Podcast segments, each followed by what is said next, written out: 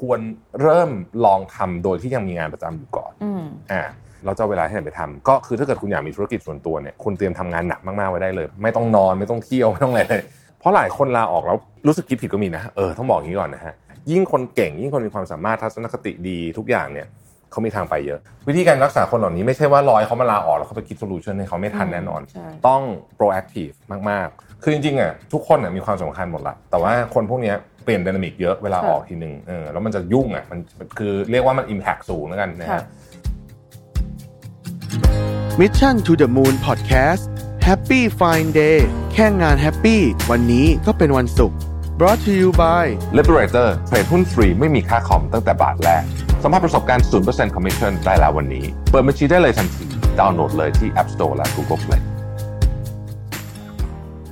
สวัสดีค่ะยินดีต้อนรับเข้าสู่รายการ Mission to the Moon Podcast กับซีรีส์พิเศษ Happy Friday แค่งาน Happy วันนี้ก็เป็นวันศุกร์อยู่กับไอซ์สุธินีค่ะ ผมรวิทย์หันอุตสาหะครับ สวัสดีค่ะพี่แท็บสวัสดีครับไอวันนี้ช่วงนี้ก็งานยุ่งๆ แต่ว่าตั้งแต่ต้นปีวันเนี้ยก็มีแบบพวกโพลพวกอะไรต่างๆ ที่ว่าคนก็มีการ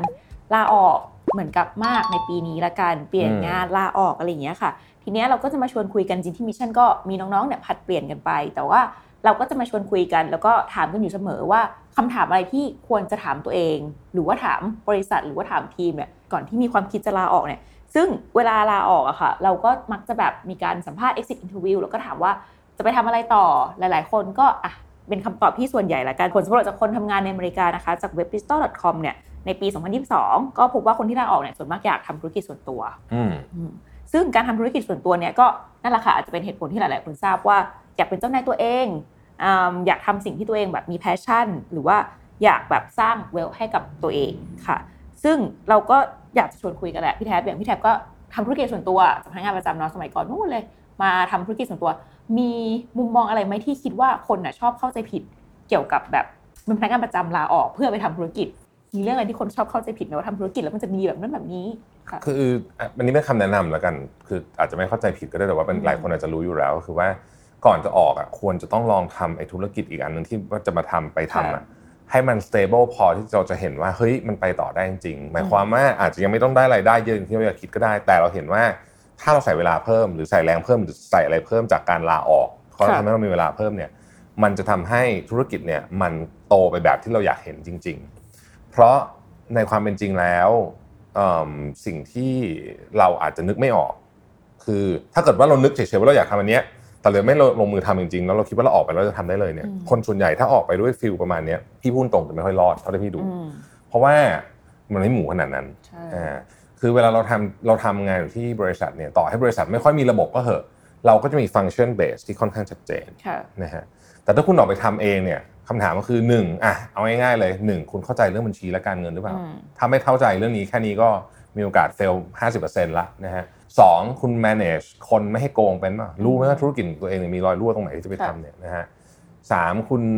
ดีลกับซัพพลายเออร์สมัยก่อนเราอาจจะไม่ต้องเคยดีลกับซัพพลายเออร์เราไม่เคยรู้ด้วยซ้ำว่า credit term คืออะไรอืมทำยังไงเคยดีลกับแบงค์หรือเปล่าค่ะนะฮะ นี่คือพูดฝากการเงินฝากการเงินอย่างเดียวนะให้ไม่พูดถึงเรื่องงานขายของนะฮะค่ะเพราะฉะนั้นเนี่ยถ้าเกิดว่าเราไม่เคยทำเลยแล้วเราคิดว่าออกไปแล้วมันจะง่าย ๆ เหมือนเหมือนแบบอืมทำปุ๊บมันจะง่ายเลยเนี่ย อันเนี้ยไม่ง่ายจริงไม่ง่าย ไม่ง่ายเลยแน่นอนรับประกันนะไปถามใครก็ได้เอ่อดังนั้นต้องคือแนะนำเสมอว่าโอเค ถ้าอยากทำเนี่ยควรเริ่มลองทำโดยที่ยังมีงานประจำอยู่ก่อนอืมอ่าถามว่าแล้วงานเราจะเอาเวลาที่ไหนไปทำก็คือถ้าเกิดคุณอยากมีธุรกิจส่วนตัวเนี่ยคุณเตรียมทำงานหนักมากๆไว้ได้เลย เพราะฉะนั้น ก็คือเวลาที่เหลือทั้งหมดนะครับ ไม่ต้องนอนไม่ต้องเที่ยวไม่ต้องอะไรเลยให้นอนได้อย่างเดียวอะจริงๆอันนี้พูดจริงอืมตอนสมัยก่อนเดี๋ยวนี้พี่เองพี่ก็ยังทำงานเกือบ 7 วันตลอดอยู่แล้วเสาร์อาทิตย์ด้วยอืมพี่ก็ทำงานตลอดเพราะว่าพี่ต้องรันสองบริษัทใช่ไหมไอ้เรื่องเวลาพักผ่อนเรื่องเวลาเที่ยวเรื่องอะไรเนี่ย ลืมไปได้เลยเลิกคิดก่อนเออลืมไปได้เลยนะครับแล้วก็ลองต้องใช้เวลาแบบนี้ดูแล้วพอออกมาทำจริงๆก็จะพบว่ามันก็จะเป็นอย่างนี้แหละค่ะคือเราก็จะไม่ค่อยมีเวลาที่ที่จะพักผ่อน ถ้าใครอยากอันนี้อันนี้เป็นอีกอันหนึงคือ ถ้าใครอยากออกมาทำธุรกิจส่วนตัวเพราะคิดว่าจะว่างขึ้นนะอืมไม่จริงแน่นอนอันนี้ไม่จริงในในอย่างน้อย 5 ปีเอ่อในช่วงแรกอ่าในการตั้งตัวตั้งธุรกิจหรือด้วย10ปีด้วยค่ะขึ้นกับความเก่งของคุณ ถ้าเกิดคุณเก่งระบบคุณเซ็ตเร็วคุณน่าจะว่างเร็วขึ้น แต่อืมส่วนใหญ่แล้วเนี่ยอย่างน้อยๆ ต้องมี 5 ปีอืมอืมนอกจากว่ามีฐานที่บ้านอยู่แล้วมาต่อยอดโอเคนั้นง่ายหน่อยนะฮะอืมแต่ว่าธุรกิจส่วนตัวมันจะเริ่มว่างก็ต่อเมื่อคุณเริ่ม set system ได้อืมค่ะซึ่งไอ้ system ที่ว่านี้เนี่ยมันก็ไม่ได้ถูกเซตง่ายอืมๆนะฮะพี่กล้าพูดว่าพี่ทำอย่างศรีจันทร์มาเนี่ยสิบกว่าปีเนี่ยทุกวันนี้ยัง set system ได้ไม่ดีเลยอืมอาจจะเป็นเพราะมันมีเรื่องของตัวแปรอะไรมาเปลี่ยนไปเรื่อยๆใช่ปะคะมันก็สิ่งที่เราต้องเซ็ตมันอาจจะใช้ไม่ได้แล้วก็แต่ก่อนอืมต้องทำอะไรอีกเยอะมาก แล้วก็ยังยังคงต้องต้องทำงานเยอะอยู่ เพราะฉะนั้นถ้าใครคิดว่าอยากจะว่างขึ้นอะอืมเอออันนี้อาจจะไม่ใช่ทางออกนะอือืมมใช่ค่ะแต่ว่าถ้าเป็นเรื่องของ passion หรือว่าเรื่องของ แบบความชอบจริง ๆ ความตั้งใจจริง ๆ คิดว่าตรงนั้นน่ะจะเป็นจุดเริ่มต้นในการที่ให้เราอะใส่ใจแล้วก็หมกหมกมุ่นแล้วกันใช้เวลาศึกษาอยู่กับตรงนั้น แต่ว่าที่จะคุยกันเนี่ยก็คือซีรีส์ของเราค่ะทำยังไงเพื่อจะรักษาคนไม่ให้คนลาออก เพราะฉะนั้นเนี่ยก่อนจะตั้งคำถามกับตัวเองว่าเเราจะลาออกดีไหมเนี่ยในด้านของพนักงานละกันด้านจิตใจด้านความคิดค่ะ คือต้องตั้งคำถามกับตัวเองว่าทำไมเราถึงลาออกคือช่วงที่วุ่นๆหรือว่าเหนื่อยหรือมีปัญหาเนี่ย เรามักจะไม่ค่อยมีเวลาคิดเรื่องนี้ เพราะเรารู้สึกว่าตอนนี้ไม่ไหวแล้วอืมเราอยากจะแบบหยุดอยากจะพักอยากจะเลิก แต่ว่าเราควรที่จะมีเวลาสักนิดนึงในการคิดกับตัวเองคำถามนั้นที่ควรจะถามตัวเองในฐานะพนักงานเนี่ยกับในฐานะมุมมองของผู้บริหารเนี่ยเราควรจะถามตัวเองว่าอะไรบ้างคะก่อนที่จะแบบคิดตัดสินใจลาออกจากงานประจำอยู่ตรงนั้น อืมพี่คิดว่าสิ่งหนึ่งที่เราควรจะต้องมานั่งคิดจริง ๆ ก็คือค่ะว่าเอิ่ม ชีวิตเราเราเรามีมีอะไรบ้างในที่นี้หมายถึงว่าภาระเรามีภาระอะไรบ้าง เรามีอะไรที่ generate income อืมบ้าง เรามีความฝันอะไรบ้างคือทุกอย่างเนี่ยมันเป็นของที่เชื่อมโยงกันหมดนะฮะค่ะเอ่อเรามีความจำเป็นเรื่องอะไรบ้างเพราะแต่ละคนมันก็มีโจทย์ชีวิตที่ไม่เหมือนกันใช่ไหมอืมเราก็คงจะไม่สามารถบอกได้หรอกว่าวิธีนี้เอาไปใช้กับคนอื่นได้ค่ะแต่ว่าเราต้องการมันออกมาให้เห็นเป็น เหมือนแผนที่ใหญ่ค่ะๆอันหนึ่งก่อน แล้วเราถึงจะตอบได้ว่าอ๋อเราควรจะทำเรื่องนี้ค่ะและยังไม่ควรจะทำเรื่องนี้ยังไงอะไรอย่างเงี้ยนะฮะอืมเอิ่มแต่ว่าโดยรวมๆแล้วเนี่ยงานน่ะมันเป็นมันเป็นส่วนหนึ่งของชีวิตเท่านั้นเองค่ะมันมี factor อื่นที่เกี่ยวข้องอีกมากมาย ยกตัวอย่างนะครับ ถ้าเราบอกว่าเราลาออกจากงาน แต่เราเปลี่ยนที่อยู่เนี่ยโหอันนี้ก็คือเป็นอีกเรื่องเลยนะ คือมันก็อาจจะมี factor อะไรเข้ามาเกี่ยวข้องอีกมากมาย อะไรอย่างเงี้ยคือมันมีเรื่องเยอะแยะครับที่เราสามารถที่จะพิจารณาอืมมุมต่างๆได้ แต่ว่าเวลางานยุ่งมากๆเนี่ยอยากให้ลองแบบคือบางทีเวลางานยุ่งคิดมันไม่ค่อยออกเพราะว่าเราก็จะนอนน้อยเราก็จะแบบหัวตื้อไปหมดเลยอะไรอย่างเงี้ย เอ่อเหมือนที่พี่เป็นอยู่ช่วงเนี้ยนะพี่ก็จะรู้สึกว่าพี่คิดอะไรไม่ค่อยออกก็จะพยายามไม่ค่อยคิดตอนนี้ฮะค่ะ คือจะพยายามไม่คิดถึงเรื่องพวกเนี้ยในช่วงเวลาที่เรายังหัวไม่เฟรชใช่เราก็รอให้แบบมันผ่านช่วงนี้ไปก่อนเรียกว่าผ่านช่วงพายุไปก่อนอืมค่ะเพราะหลายคนลาออกแล้วรู้สึกคิดผิดก็มีนะเออต้องบอกอย่างนี้ก่อนนะฮะค่ะแต่เรามักจะพยายามหลอกตัวเองอะว่าเราคิดไม่ผิดเพราะเราตัดสินใจมาแล้ว เราจะรู้สึกว่าแหมฉันไม่ไม่มีทางอืมจะไม่มีทางย้อนกลับไปอะไรเงี้ยแต่ว่าเวลาไปคุยจริงๆเนี่ยหลายคนก็รู้สึกพี่คุยกับเพื่อนบ่อยเรื่องเนี้ยหลายคนบอกเฮ้ยแม่งตอนนั้นไม่น่าออกเลยเพราะว่า คิดว่าที่ใหม่จะดีกว่าอ่าแต่เราไม่รู้เราจะเจออะไรเออค่ะหรือหรือคิดว่างานใหม่ดีกว่า หรือบางคนลาออกมาทำธุรกิจของตัวเองอะแล้วก็รู้สึกว่าแบบโอ้โหเหนื่อยมาก เหนื่อยแบบ มันไม่ใช่ชีวิตที่เขาอยากได้อืมแล้วธุรกิจตัวเองมีความเสี่ยงสูงนะอย่าค่ะลืมนะคือมันมีมันมีฝั่งได้สูงก็จริงแต่มันมีความเสี่ยงสูงเช่นเดียวกันอะไรเงี้ยเพราะฉะนั้นเนี่ยบางทีเนี่ยมันอาจจะไม่ใช่แบบที่เราต้องการก็ได้ ไม่ใช่ทุกคนชอบความเสี่ยงเยอะขนาดนี้อะไรเงี้ยนะฮะก็ต้องพิจารณาพวกนี้ดูให้ดีๆ แล้วก็สิ่งหนึ่งที่พอจะช่วยได้นะแนะนำว่า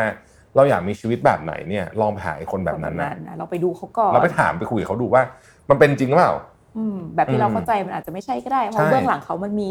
หลากหลาย สิ่งที่เราถูกต้องเห็นมันอาจจะแค่ด้านเดียวเนาะเราเห็นด้านเดียวเสมอค่ะต้องบอกอย่างนี้นะฮะคนที่เรารู้สึกแบบเฮ้ยเราชื่นชมอยากมีชีวิตแบบเนี้ยลองไปคุยกับเขาก่อนว่ามันจริงๆมันเป็นอย่างนั้นจริงเปล่าเพราะส่วนใหญ่ด้านที่เราเห็นอาจจะเป็นด้านดีด้วย อืมใช่ค่ะ ซึ่งเราก็ต้องหาสาเหตุละกันคือ อย่างที่บอกว่าช่วงที่เราแบบมีความรู้สึกอยากจะลาออกอะมันน่าจะเกิดจากปัญหาหลาย ๆ อย่าง เราก็ต้องหาสาเหตุให้เจอเวลาที่น้องๆ หรือว่าคนในบริษัทอะค่ะมาขอลาออกเราในฐานะ HR เราก็จะพยายามหาสาเหตุ สิ่งบางทีสาเหตุสิ่งที่เขาบอกเราอะมันอาจจะไม่ใช่สิ่งอันจริง ๆ ก็ได้ เราต้องพยายามหาแล้วก็ถามไปเรื่อยถามไปเรื่อยบางทีก็ต้องไปถามทีมถามคนรอบข้างหรือแม้แต่การสังเกตดูว่าสาเหตุจริงๆอะคืออะไร แต่ในฐานะอะถ้าในฐานะ HR เนาะในฐานะพนักงานเองอะค่ะ เราอาจจะต้องตอนที่เราอยากจะลาออกอะมันจะมีความรู้สึกแบบมันเจอปัญหารอบด้าน สิ่งที่เราควรจะทำคือ เราอาจจะต้องแบบเนี่ยหยุดหรือว่าใช้วันลาหรืออะไรก่อนเพื่อไปคิดทบทวนดีๆ ถ้าเรายังอยู่กับตรงนั้นเราอาจจะคิดไม่ออกจริงๆค่ะ แต่ว่าวิธีการที่จะหาสาเหตุได้เจอสาเหตุหลักๆมันก็จะมีจากการเบื่องานเนาะเบื่อคนในองค์กร เบื่อหัวหน้าหรือเพื่อนร่วมงานอะไรอย่างเงี้ยค่ะ แล้วก็การจัดการเวลา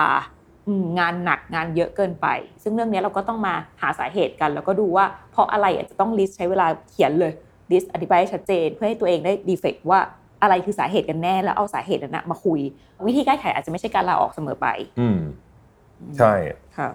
บางทีวิธีแก้ไขอาจจะง่ายมาก คือต้องปฏิเสธคนให้เป็นอะไรอย่างเงี้ยอืมบางทีมันเป็นอย่างนั้น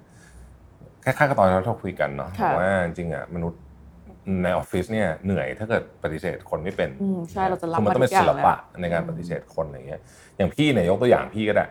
คือพี่ก็จะมีคนอยากจะมา นัดมาเจอเยอะมากอะไรเงี้ยนะแต่พี่ยอมเจอคนน้อยมากค่ะๆไม่ใช่ว่าพี่แบบหยิ่งหรือไม่อยากเจอนะพี่รู้ว่าถ้าเกิดทุกทุกครั้งที่พี่เจอคนแล้วคุยครึ่งชั่วโมงเนี่ยมัน drain energy พี่ไปเยอะมากค่ะถ้าพี่ทำแบบเนี้ยทุกวันวันหนึ่งสักสามสี่คนนะพี่ตายเลยนะอืมพี่ต้องทำงานอย่างอื่นเพราะฉะนั้นเนี่ยเราก็ต้องเข้าใจตัวเองว่าเฮ้ยอันเนี้ยมันกิน energy เราเยอะเพราะฉะนั้นอืมถ้าไม่ใช่คนที่สำคัญจริง ๆ เราก็ต้องหาวิธีอื่นในการจัดการอืมจริงค่ะ ใช่เลย เราในมุมอะในมุมคนละกันในการจัดการตัวเองเนาะ ถ้าในมุมองค์กรนะคะเราก็ต้องเนี่ยดูสาเหตุอย่างที่บอกว่าเราไปอะถามเขาพยายามหาสาเหตุจริง ๆ แล้วก็ไปถามคนรอบรอบรอบตัว รอบรอบทีม หรือว่าสังเกตดู เราก็ต้องเนี่ยฟังปัญหาว่ามันเกิดจากอะไร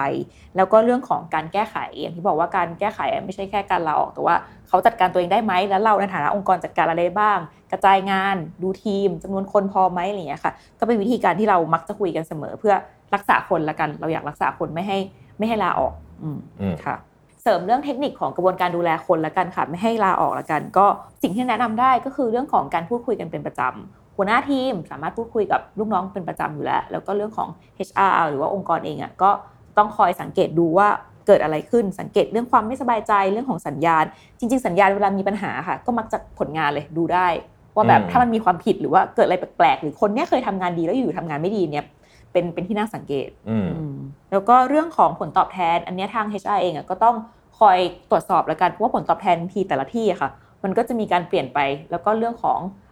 เศรษฐกิจด้วยบริษัทด้วยการเติบโตด้วยมันก็จะมีความเปลี่ยนแปลงในทุกปี อันนี้ก็ต้องคอยเช็ค หรือว่าดูตลาดละกันดูบริษัทอื่นๆ ดูในอุตสาหกรรมว่า ตอนเนี้ยผลตอบแทนหรือว่าเรื่องของกระบอกเงินเดือนอะมันเป็นยังไงกับบริษัทเราตอนนี้ค่ะ แล้วก็ที่สำคัญเลยก็คือในฐานะองค์กรถ้าเกิดปัญหาอะไรขึ้น ให้รีบแก้ไข ถ้าสมมติมีคนมาแบบขอลาออกอะไรอย่างเงี้ยค่ะ ก็อาจจะต้อง รีบจัดการหรือว่าดูหรือว่าคุย ยิ่งเป็นคนที่เราอยากจะรักษาเขาไว้เนี่ยก็ต้องเหมือนกับคุยกันอะเออแล้วก็พยายามทำทุกวิถีทางในการเอ่อเข้าใจกันให้มากขึ้นว่าแบบเพราะอะไรจริง ๆ แต่ว่าถ้าสุดท้ายแล้วเหตุผลที่เขาให้มามันจริง ๆ ว่าอะเขาอยากเกษียณก่อนหรือว่าอยากจะไปทำตามสิ่งที่ต้องการจริง ๆ ในฐานะองค์กรเราก็สนับสนุนเขาเต็มที่อืมสำหรับคนที่เราเรียกว่าเป็นบุคคลที่เราเป็นเป็นระดับสตาร์เนี่ยนะอืมก็ต้องใช้แผนแบบ proactive หน่อยฮะค่ะคืออย่าไปรอให้ถึงเขาคิดถึงตอนนั้น คือเราต้องคอยมอนิเตอร์ตลอดเวลา health check ตลอดว่าเฮ้ยค่ะเขาอยู่ใน status ไหนแล้วตอนนี้ อันนี้หน้าที่หัวหน้าเลยสำคัญ เพราะว่า